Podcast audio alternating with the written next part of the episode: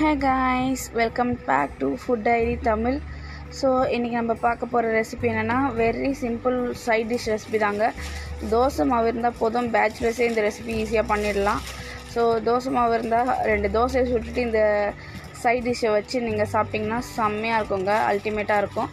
So இது எப்படி பண்ண போகிறோம் அப்படின்னா நமக்கு தேவை இதுக்கு வந்து ஒரு மூணு தக்காளிங்க. மூணு தக்காளியை ஒரு மிக்சர் ஜாரில் போட்டுட்டு ஒரு நாலு பல் பூண்டு ப்ளஸ் உங்களுக்கு காரத்துக்கு எவ்வளோ காரம் சாப்பிட்டீங்களோ அதுக்கேற்ற மாதிரி கொஞ்சம் காஞ்ச மிளகாய் ஆட் பண்ணிக்கோங்க. நான் வந்து ரொம்ப கம்மியாக தான் ஆட் பண்ணேன் ஏன்னா குழந்தைங்க சாப்பிட்றனால ஒரு ரெண்டுலேருந்து ரெண்டு அந்த மாதிரி தான் நாங்கள் ஆட் பண்ணுவோம். குண்டு மிளகாவாக இருந்தால் ரெண்டு நீட்டு மிளகாவாக இருந்தால் நாலு. அந்த அளவுக்கு நம்ம ஆட் பண்ணிக்கலாங்க.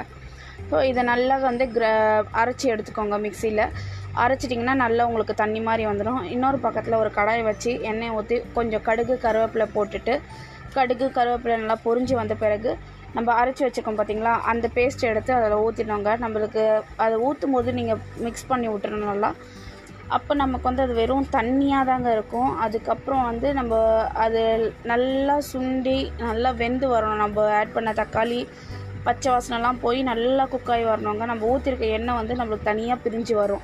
ஸோ அப்போ வந்து நம்ம கொஞ்சம் சால்ட் எல்லாம் போட்டுட்டோன்னா உங்களுக்கு நீங்கள் எவ்வளோ உங்கள் தேவைக்கு எவ்வளோ நீங்கள் சால்ட் பண்ணுவீங்களோ அந்த அளவுக்கு நீங்கள் ஆட் பண்ணிக்கோங்க. நல்லா நம்ம செஞ்ச ரெசிபி இது எப்படின்னா நம்மளுக்கு நல்லா வந்து குக்காய் வந்துடுச்சு நீங்கள் எப்படி தெரிஞ்சுக்கலாம்னா எண்ணெய் தனியாக நல்லா பிரிஞ்சு வந்துடுங்க அதே மாதிரி நம்ம அரைச்சி ஊற்றின அந்த விழுது வந்து நல்லா திக்காகி உங்களுக்கு வந்து ஒரு சட்னி கன்சிஸ்டன்சிக்கு வந்துடுங்க இதுதாங்க இந்த ரெசிபி அவ்வளோதாங்க. தேங்க்யூ